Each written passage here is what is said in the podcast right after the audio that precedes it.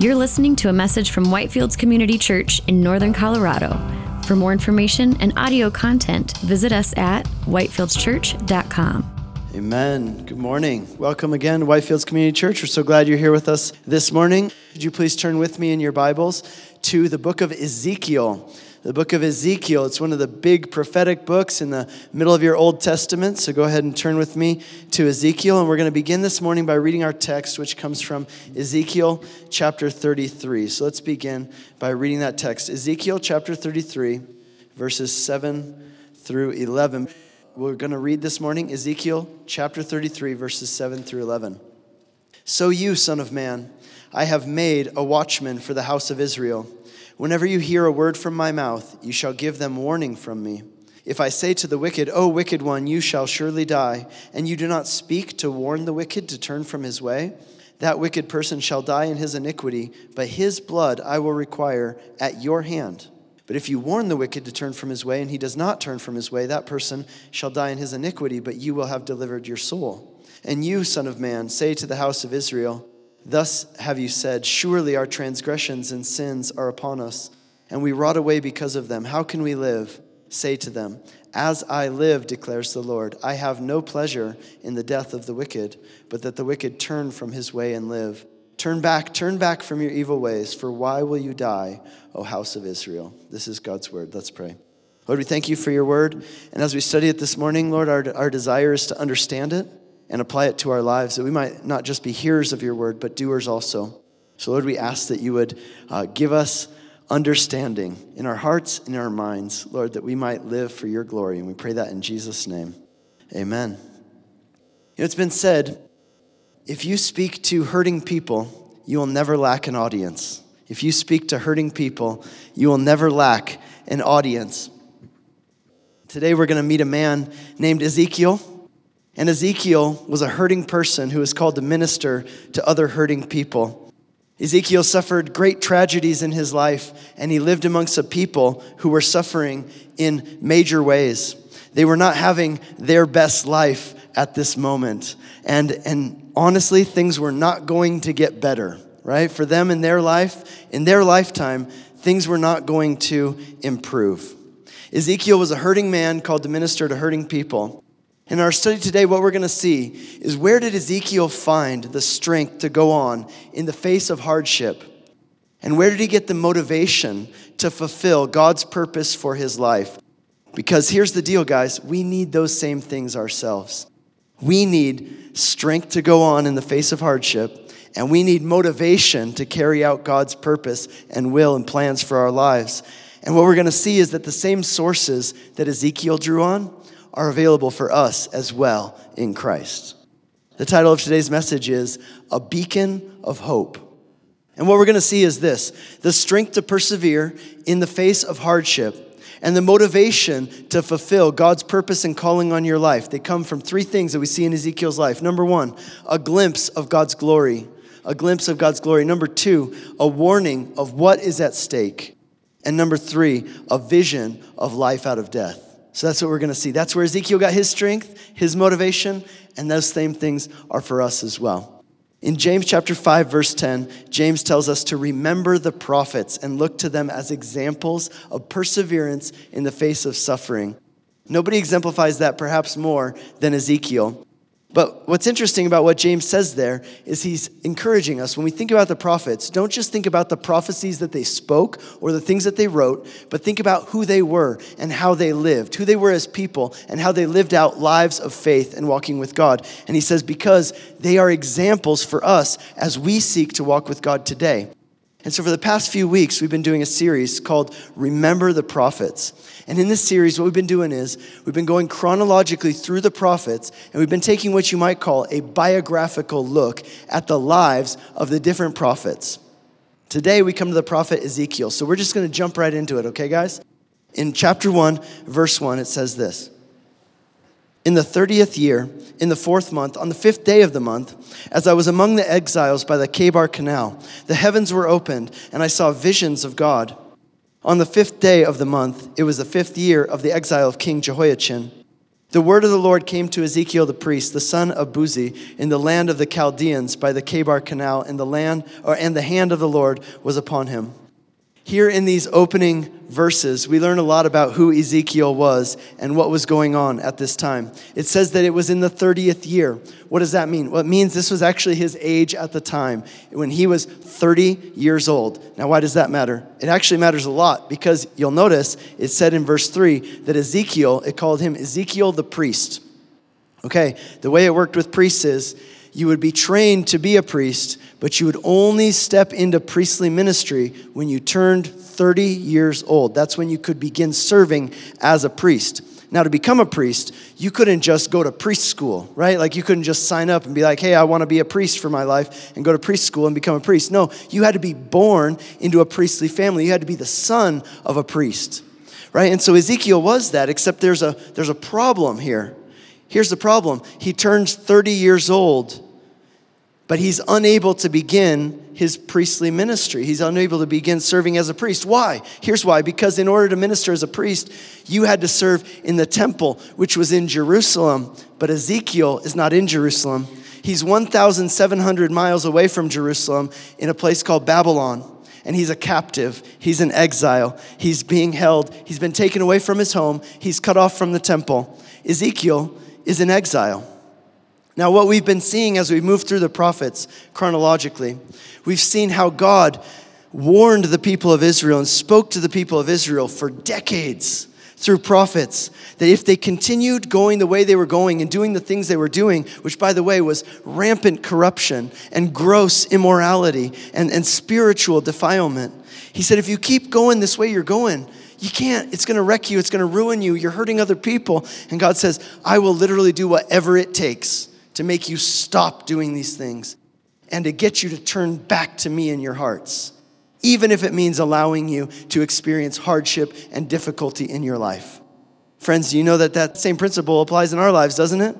Maybe you've experienced that yourself before. Sometimes it takes a crisis in your life to give you the wake-up call that you need and to get you praying again, to get you seeking the Lord again, to get you to stop the destructive things that you've been doing.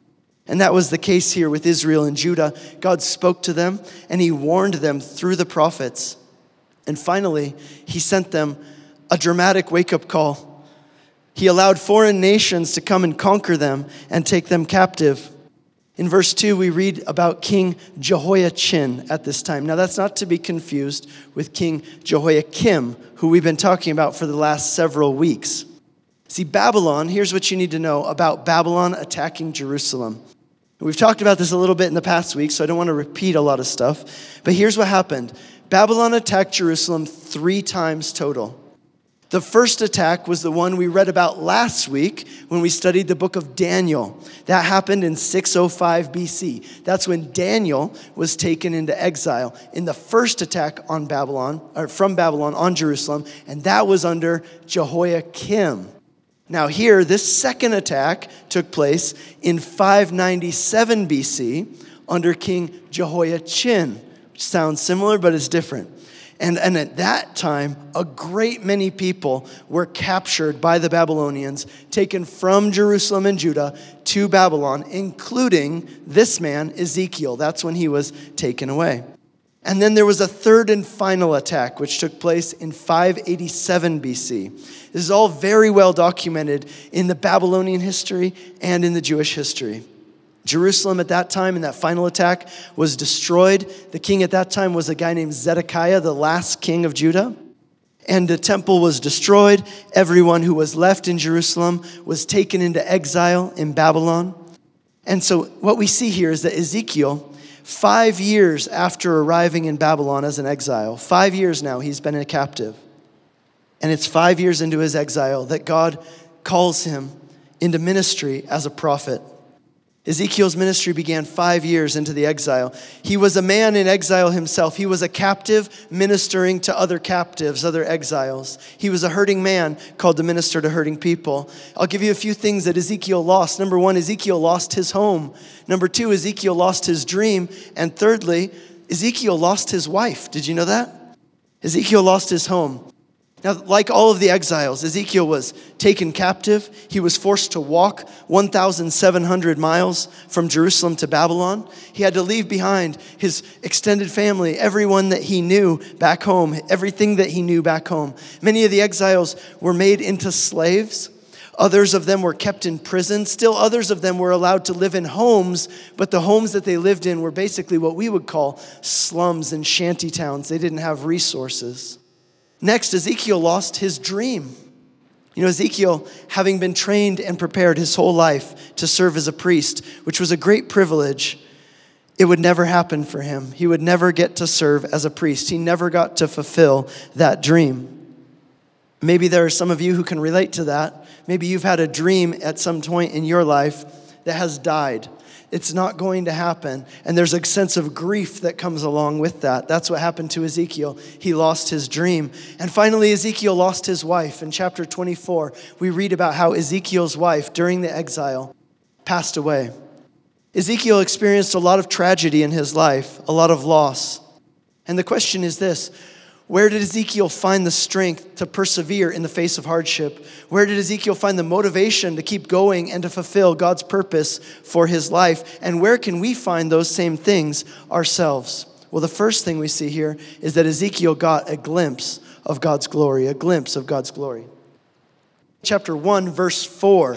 Ezekiel has a vision in which he sees a glimpse of God's glory. It's a notoriously strange vision, right? Like, my wife was like, I've been waiting for this sermon because I've been waiting like twenty years for somebody to explain this to me because it's so weird. All right, well, here we go.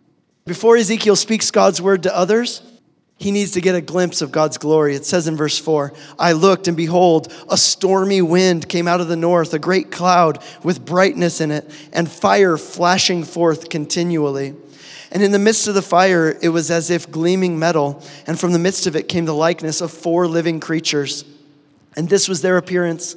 They had human likeness, but each had four faces, and each had four wings. Verse ten, and the likeness of their faces, each had a human face. The four uh, had the face of a lion on the right side, the face of an ox on the left side, and the four had the face of an eagle. Over the centuries, many artists have tried to attempt to draw this out. You can imagine how difficult it might be. Let me kind of break it down for you, okay? First of all, there's this stormy cloud with lightning inside of it. Now remember, when God appeared to the people of Israel on Mount Sinai, where he gave them the law and the Ten Commandments, it was there on Mount Sinai, he appeared to them in the form of a stormy cloud that sat on top of the mountain, and it had continuous lightning in it. And God called Moses to come up into the lightning and receive the law and the Ten Commandments. And Ezekiel certainly would have made this connection here between the stormy cloud full of lightning and God's presence on Mount Sinai. He understood this represents God's presence and God's glory. The next thing we see, there are these four living creatures, these living creatures with four faces. And by the way, these guys appear again in the book of Revelation, in chapter four of Revelation, where John the Revelator has this vision of heaven. And there in heaven, around the throne of God, he sees these same four living creatures with these four faces around the throne of God. So the question is, what's up with these four faces? Like, what's this all about?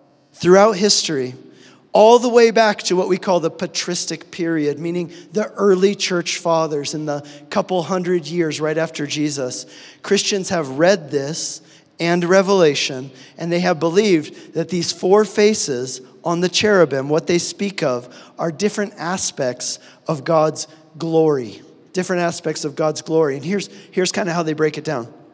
It would say the lion is a reference to God's majesty. The ox is a reflection of how God uses his power to serve us. The eagle speaks of God's transcendence, how he's high above us. And the man, well, see, that's where the Jewish people had a little bit of difficulty in understanding. Their general go-to explanation was this. They would say, this represents that God is a creator and that the pinnacle of God's creation is humanity. But when Christians read this, they said, no, we know exactly what that means. We recognize something there that is key to what it means to believe in Jesus. See, this is an aspect of God's glory, that God, in his greatest act of glory, humbled himself and became one of us in the person of Jesus Christ. He became a man so that as a man, he might save us. He took on human flesh so that we might see and understand the word of God to us. He became a man in order to fulfill all of God's requirements on our behalf and to die a sacrificial death in our place and to defeat death and rise again for our sakes. In the Gospel of John, John says this, "No one has ever seen God, but the only God who is at the Father's right side has made him known." Now, who is at the Father's right side? That's Jesus. So the only God who is at the Father's right side has made him known. What that verse is saying is that in the person of Jesus Christ, God has shown us his glory in a way that we can see and comprehend. In Jesus, we see God's attributes embodied. We see God's love, God's grace in action, right? We see God, we see his glory embodied and lived out. See, these living creatures with these four faces, Christians have identified that these actually reflect different aspects of who Jesus was in his life and in his ministry. The lion, he's called in the Bible, the Lion of the tribe of Judah, the one true king who will live and reign forever and ever. The ox, Jesus was also called, and in the Old Testament, he's foreshadowed in the form of the suffering servant, the one who came not to be served, but to serve and to give his life as a ransom for many. Next, the man, right? Jesus was fully God and yet fully man. He became one of us. He was tempted as we are tempted and yet without sin. As a man, he was dependent on the Father and he was led by the Spirit just as we are, right? As a man, he lived the life that we should have lived and he died the death that we should have died in order to redeem us. And finally, the eagle, he's transcendent, he's holy, he's high above, he is very God of very God. And here's what, what's really interesting. Check this out. Have you ever wondered why there are four gospels? I mean, of every other story in the Bible, there's really only one story, right? But when it comes to Jesus, there are four, four different versions of the same story written by four different people. Now, why not just combine those four versions? And instead of having four gospels, we could just have the gospel. Why not do that? Actually, people have attempted to do that throughout history. Now, the reason is because each of these four gospels presents Jesus from a slightly different angle. It presents Jesus with a slightly different emphasis, and they highlight different aspects of who he was. Throughout Christian history, going back to the early church fathers again, this is not something new, right? This is something that Christians have believed for a very long time. Christians have seen a correlation between the four different gospels and their different emphases and these four faces of the living creatures in Ezekiel and Revelation. Let me just run you through it real quick. Matthew emphasizes Jesus as king. We have the face of the lion, right? Jesus as king. That's Matthew's emphasis. Mark emphasizes Jesus as the suffering servant. There's that ox. And then Luke emphasizes Jesus' humanity. Luke shows Jesus praying more, being dependent on the Father as a human, a real man. And John goes the opposite direction. He emphasizes Jesus' deity. He wants us to know that Jesus is God, that he is transcendent, the eagle. See, here's the deal. No one of those faces on its own can sufficiently sum up who Jesus is and how he manifests God's glory to us. All these four faces of Jesus, they're all four needed for us to understand and appreciate who he was. But there's one more aspect of this vision that's really interesting. Look at it from verse fifteen of chapter one. He says, "Now I looked at the creatures, and I saw a wheel on the earth beside the living creatures, one for each of the four of them." Verse seventeen, "And the four had the same likeness. They appeared and were constructed as if they were a wheel within a wheel. And they went in and any of their four directions. They turned as they went. And their rims were tall and awesome. That reminds me of like when I was in high school, I got my first car, and I, I saved up my money to buy some rims, put some rims on my car. And what kind of rims did I want? Rims that were tall and awesome. I didn't even know. It's like totally in the Bible. Uh, I wish somebody would have told me. But he says the rims were tall and awesome on these wheels, and they're, they were full of eyes. And then the living creatures went, the wheels went beside them. And when the living creatures rose from the earth, the wheels rose. Wherever the spirits went, they went, and the wheels rose among them. For the spirit of the living creatures was in the wheels. Super weird, right? But here's the deal. Why do they have wheels? What's the deal with the wheels? The point of these wheels is to communicate something to Ezekiel. That part of God's glory is that God is not a God who is static. He is not a God who is tied to or limited to one physical location. Just put it simply, he's a God with wheels on him, right? His glory has wheels. It travels. It goes around. Now, why is that important for Ezekiel to know?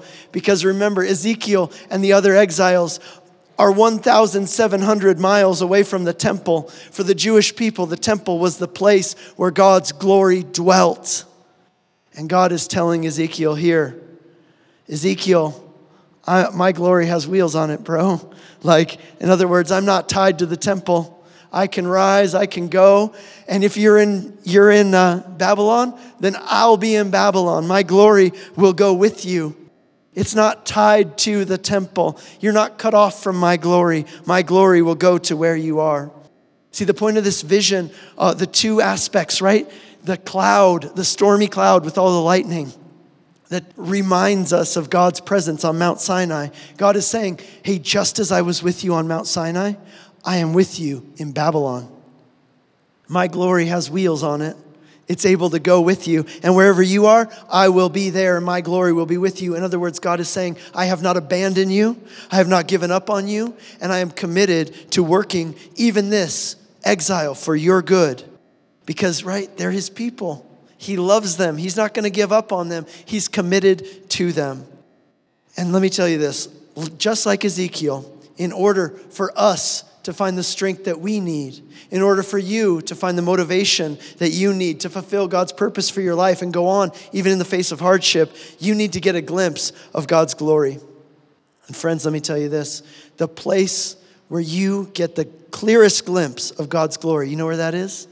It's in the person of Jesus Christ. That's where we get the clearest glimpse of God's glory. When you look at Jesus and you see God's kindness and God's love embodied and lived out in his saving actions for you on the cross and in his resurrection. That is what gives you the strength to keep going in the face of hardship. That is what gives you the motivation to continue on to fulfill the purpose that God has put on your life. That's why the writer to the Hebrews, he says this, we run this race that is set before us. He compares life to a race that is set before us. And he says, and we look to Jesus for our strength and motivation.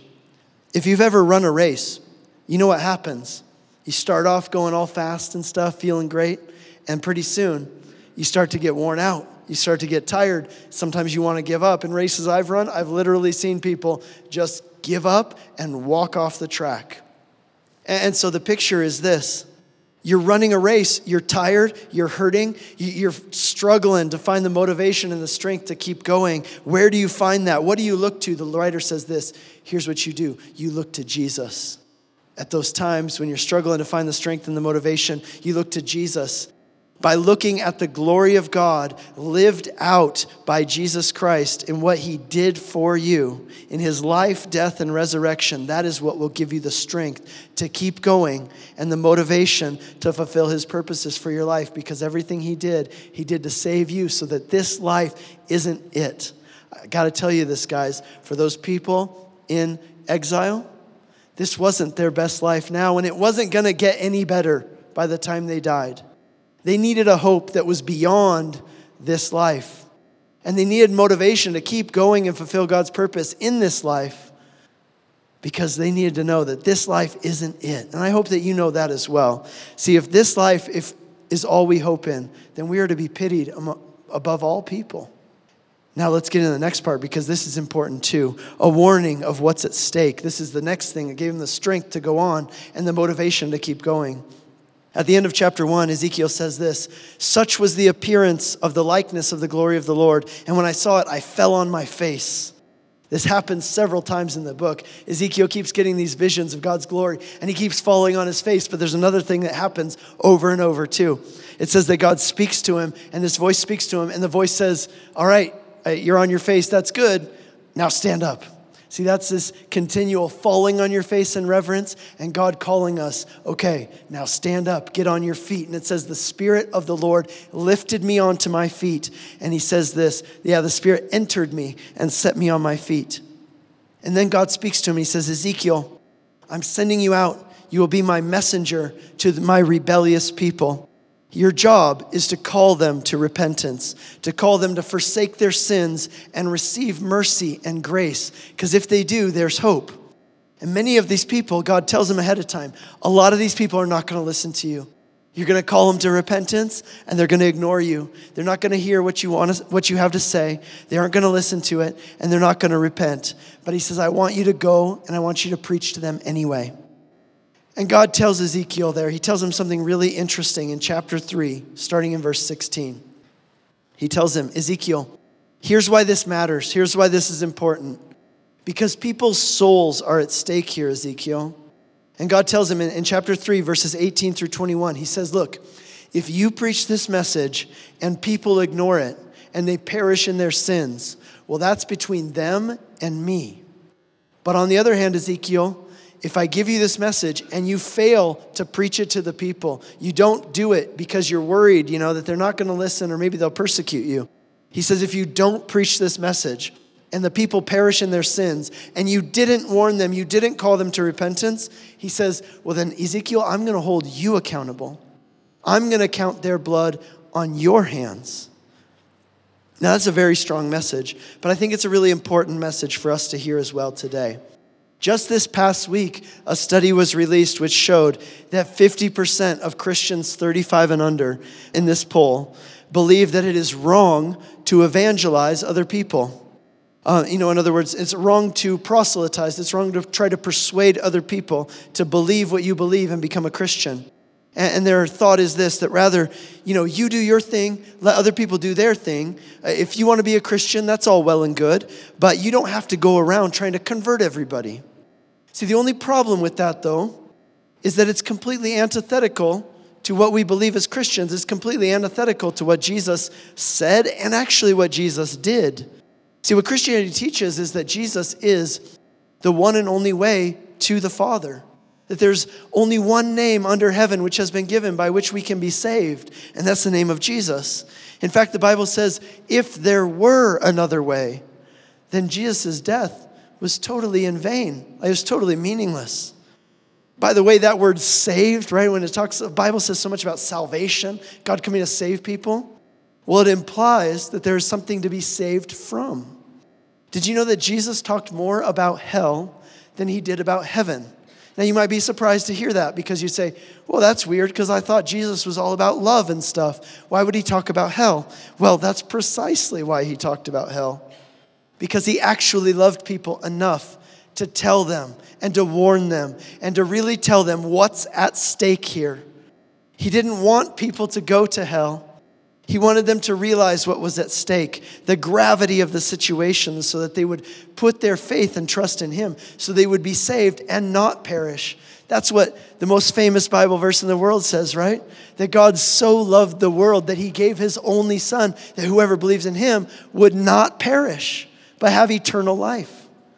See, in Ezekiel chapter eighteen, and then again in Ezekiel chapter thirty-three, which we read at the beginning of service here, in both those passages, God bears his heart to his people. And he says to Ezekiel, "Say to the people, as I live, declares the Lord, I have no pleasure in the death of the wicked, but I want that the de- the wicked would turn from their ways and live, turn back, turn from your evil ways. Why will you die, O house of Israel?" God is telling Ezekiel, I want you to go and I want you to plead with these people on my behalf, that they repent of their sins and receive my mercy. Paul the Apostle said a similar thing in Second Corinthians chapter five, verse twenty, where he said, we are God's ambassadors, and it is as if God is making his plea through us. We implore you on behalf of Christ, be reconciled to God. See, that's what evangelism is about. It's about telling people this good news of what God has done so that we can be saved and reconciled to him. I, I ran across a really interesting Uh, interview this week. It was with a guy named Penn Jillette. Does anybody know who Penn Jillette is? He's uh, half of the entertaining group Penn and Teller, right? Penn and Teller, they performed in Las Vegas for a long time, and they've had, you know, specials on T V, and they're they're quite well known. Now, uh, Jillette Penn is not just a performer and a comedian and a magician. He's also an avowed atheist and a very uh, very adamant and outspoken atheist. But this interesting, this interview was interesting. He was talking to somebody, I think it was a radio interview, and he was talking about religion, and specifically, he was talking about proselytizing, this idea that Christians are out there trying to convert people to their beliefs. And here's what Penn Jillette said. Keep in mind, he's not a Christian. Here's what he said. He said, I've always said, I don't respect people who don't proselytize. I don't respect that at all. If you believe that there's a heaven and a hell, and people could be going to hell and not getting eternal life, and you think it's really not worth it to tell them this because it would be socially awkward, how much do you have to hate somebody to not proselytize? He makes a really good point, right? Like, if we as Christians actually believe that what the Bible says is true, and we believe that we have the words of eternal life in the scriptures, how could we keep that to ourselves? Right? Like, if you had the cure for cancer, would you just keep that to yourself? Of course not. But how much more is at stake in this case? There are people's souls at stake. There's eternity at stake. Jesus said, what does it benefit a man if he gains the whole world and yet loses his own soul? See, of, the, of all the things that kept Ezekiel motivated to fulfill God's calling and purpose on his life, even in spite of his difficulties, this was one of them. The reminder of what is at stake when it comes to this mission, the mission of God. People's souls are at stake. Eternity is at stake. And for us too, guys, the mission is crucial. You know, that's what we're about here at Whitefields. We're about the gospel, mission, and community. The mission is crucial, and it's urgent. Because, it, look, guys, it's not just about us knowing God and going to heaven. Right? That, that's where it starts, but it's not just about us knowing God and going to heaven. There are a whole lot of other people out there, and they need to know God, and they need to go to heaven too. And what we want to do is we want to help them know about this forgiveness and this freedom and this hope that is available in the gospel. We can't keep that to ourselves. It, the, it, there's a lot at stake. And finally, we see this. There's a vision of life out of death, a vision of life out of death. The book of Ezekiel essentially divides into two sections. In the first section, which is about sixty percent of the book, Ezekiel is called calling the people to repent. He's calling them to repent and turn back to God. But in the second section, Ezekiel gets a vision of the future in which God will do an amazing work of restoration, and he will bring life out of death. This includes a very famous passage which you may have heard of. In chapter thirty-seven, in Ezekiel chapter thirty-seven, Ezekiel sees a valley full of dry bones. And God tells Ezekiel to prophesy over the dry bones, and these bones come back to life. And, his, and God tells Ezekiel what this means there in chapter thirty-seven. He says that these bones represent the whole nation of Israel. Now, as we've been talking about through the prophets, you remember the nation of Israel has been divided for hundreds of years into two kingdoms, Israel in the north and Judah in the south. They've been a divided nation who kind of like civil war, like they hated each other. But here's what God is telling Ezekiel, that when the exile is over, God is going to revive the nation of Israel, and the two kingdoms will be reunited, and they will resettle the land of Israel. Now, this prophecy was fulfilled about fifty years after Ezekiel spoke these words. We're going to talk about that next week, about what happened after the exile and how God brought them back to Jerusalem. But then Ezekiel starts talking about something which has not yet happened even in our day. right? He starts talking about things that will happen after that. In chapter forty, he begins to describe this vision of the new temple that will be built. And he gives the dimensions in very specific dimensions. Now, by this time, remember, the temple in Jerusalem had been destroyed. But God gave him a vision that there would be a new temple that would be built in Jerusalem. Now, what's interesting is this temple that Ezekiel describes has never been built, even to this day. The people did, by the way, eventually return to Jerusalem. We'll talk about that next week. And they did rebuild the temple. But the temple that they built did not match the description of Ezekiel's temple here in these verses in, in two really important ways. Number one, the, temp, the rebuilt temple was much smaller than the one that Ezekiel describes. But the most important difference is found in Ezekiel chapter forty-seven. In Ezekiel chapter forty-seven, Ezekiel prophesies that when this happens, there will be a river which will flow from Jerusalem. Remember, Jerusalem sits on top of a mountain. There are no rivers in Jerusalem. There are rivers in the valley, but not on the mountain. The city is located on the top of a hill, right? And so Ezekiel says, the source of this river will begin from underneath the temple. And he describes how this river will start from under the temple. And it will begin as a trickle. And as it gains momentum, it will become a river which is deep enough to swim in. And here's the part that I find most interesting.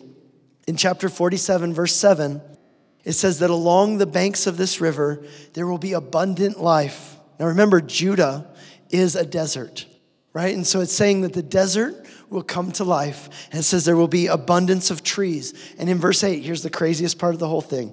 He says this river will flow from Jerusalem, and it will flow into the Dead Sea, and the waters of this river will cause the Dead Sea to come back to life. It says that in that time, there will be fish in the Dead Sea, and people will cast their nets, and they will fish in the Dead Sea.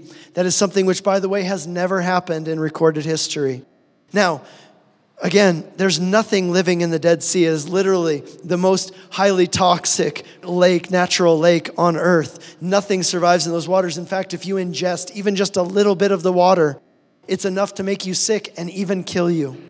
But Ezekiel says that one day, a river of living water will flow out of Jerusalem from under the temple where God's glory will reside, and that water will heal the Dead Sea, and it will bring that dead place back to life. Later on, after Ezekiel, God raised up another prophet named Zechariah.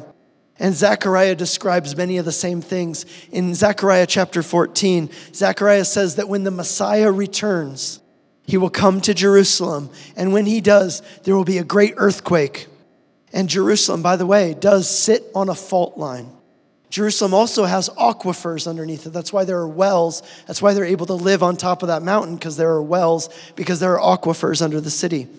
And Zechariah says in chapter fourteen, verse eight, he says, on that day, living water shall flow out of Jerusalem, half of it to the eastern side and to the sea, and half of it to the western sea. The eastern sea is the Dead Sea. The western sea is the Mediterranean Sea. And he says it shall continue in summer as in winter. So what he's describing is that when Jesus returns, a river will flow in Jerusalem, a river of living water, which will bring life out of death. In Revelation chapter twenty-two, the last chapter of the Bible, it tells us that after Jesus will defeat Satan and judge the nations, there will be a new heavens and a new earth, and the new Jerusalem will descend from heaven. And here's what it says about the new Jerusalem. It says, the angel showed me the river of the water of life, bright as crystal, flowing from the throne of God and the Lamb through the middle of the street of that city. On either side of the river, the tree of life with its twelve kinds of fruit, yielding its fruit each month, and the leaves of the tree are for the healing of the nations. This vision Ezekiel had was about how one day God is going to make everything new. That in that day, death will be no more. In that day, death will be overcome by life. And let me tell you this, for Ezekiel, as a person who had lost his wife, who had lost so many things, this promise would be very meaningful. For any of you who've ever loved someone or love someone currently, this is a very meaningful promise, because it means that one day Death will no longer haunt us. Death will no longer hang over our lives like a, like a cloud that comes after us and haunts us. Where did Ezekiel get the strength to keep going in the face of personal tragedy? Where did he find the motivation to live out God's purpose for his life? It was through this vision that God gave him of life out of death, of what will be and what is to come. How will God do it? Well, Ezekiel didn't know for sure, but we do know, right? Because we have more information. We know that Jesus died in our place and he rose again on the third day. And he said, the Bible says that he rose as the first fruits of those who would rise from the dead. What that means is that Jesus' resurrection was the proof that you and me who have our faith in Jesus will be resurrected to eternal life because of what Jesus did for us. That's an incredible hope. And it is this hope of life out of death, this promise of what is to come, that gives us the strength to keep going, even in the face of hardship. It gives us the motivation to not just live for ourselves, but to live for God's mission and to fulfill his purpose for our lives, because we know that our best life is the one that is yet to come. And I'll just conclude by saying this. There was a time when Jesus went up to Jerusalem, and he stood in that place where one day he will stand again. It was during a big festival. The city was packed. It tells us there in John chapter seven, verse thirty-seven, that on the last day of the feast, the great day, Jesus stood up and he cried out, "If anyone thirsts, let him come and drink. And whoever believes in me, as the scriptures said, out of his heart will flow," what? "Rivers of living water." Guys, isn't that what we've been talking about? This image Ezekiel had of the river of living water flowing in Jerusalem. Jesus is referring to that. And he's saying that river of living water that brings life out of death, that can not only be something that you experience in the future, that can be something that is inside of you. You can experience that in your life. You can have this river of living water inside of you. Where there has been death, God will bring about life. Where you felt dead inside, where there's been corruption and sin, God will bring about life. This living water is so powerful, it can make the Dead Sea come to life, and that living water can be inside of you. In fact, it can be so much that it will overflow out of you and spill out onto other people around you. How do you get that? Well, Jesus says right here, "Whoever believes in me." Friends, I'll just end with that question. Do you believe in him today? To believe in him doesn't just mean to believe that he existed. Doesn't just mean to believe that what the Bible said was true. It means personally to trust in, to cling to, and to rely on who Jesus was and what he did for you to save you. Guys, this is really good news. That's why it's called the gospel. This is the news that can motivate you to keep going even in the face of hardship. This is the motivation to keep going, to fulfill God's purpose for your life rather than to live for yourself. This is the gospel. It's good news. Am I right? Lord, thank you for this good news of the gospel. And Lord, we want to do that today. Whether it's for the first time or whether it's for the five thousandth time, Lord, we want to rely on you and cling to you and trust in you in every area of our lives. So Lord, we do that now. We look to you. And we ask, Lord, we believe, fill us with that river of living water that brings life where there has been death. And Lord, may it overflow out of our lives and touch other people as well. We pray in Jesus' name. Amen. You've been listening to a message from Whitefields Community Church in Northern Colorado. For more information and audio content, visit us at whitefields church dot com.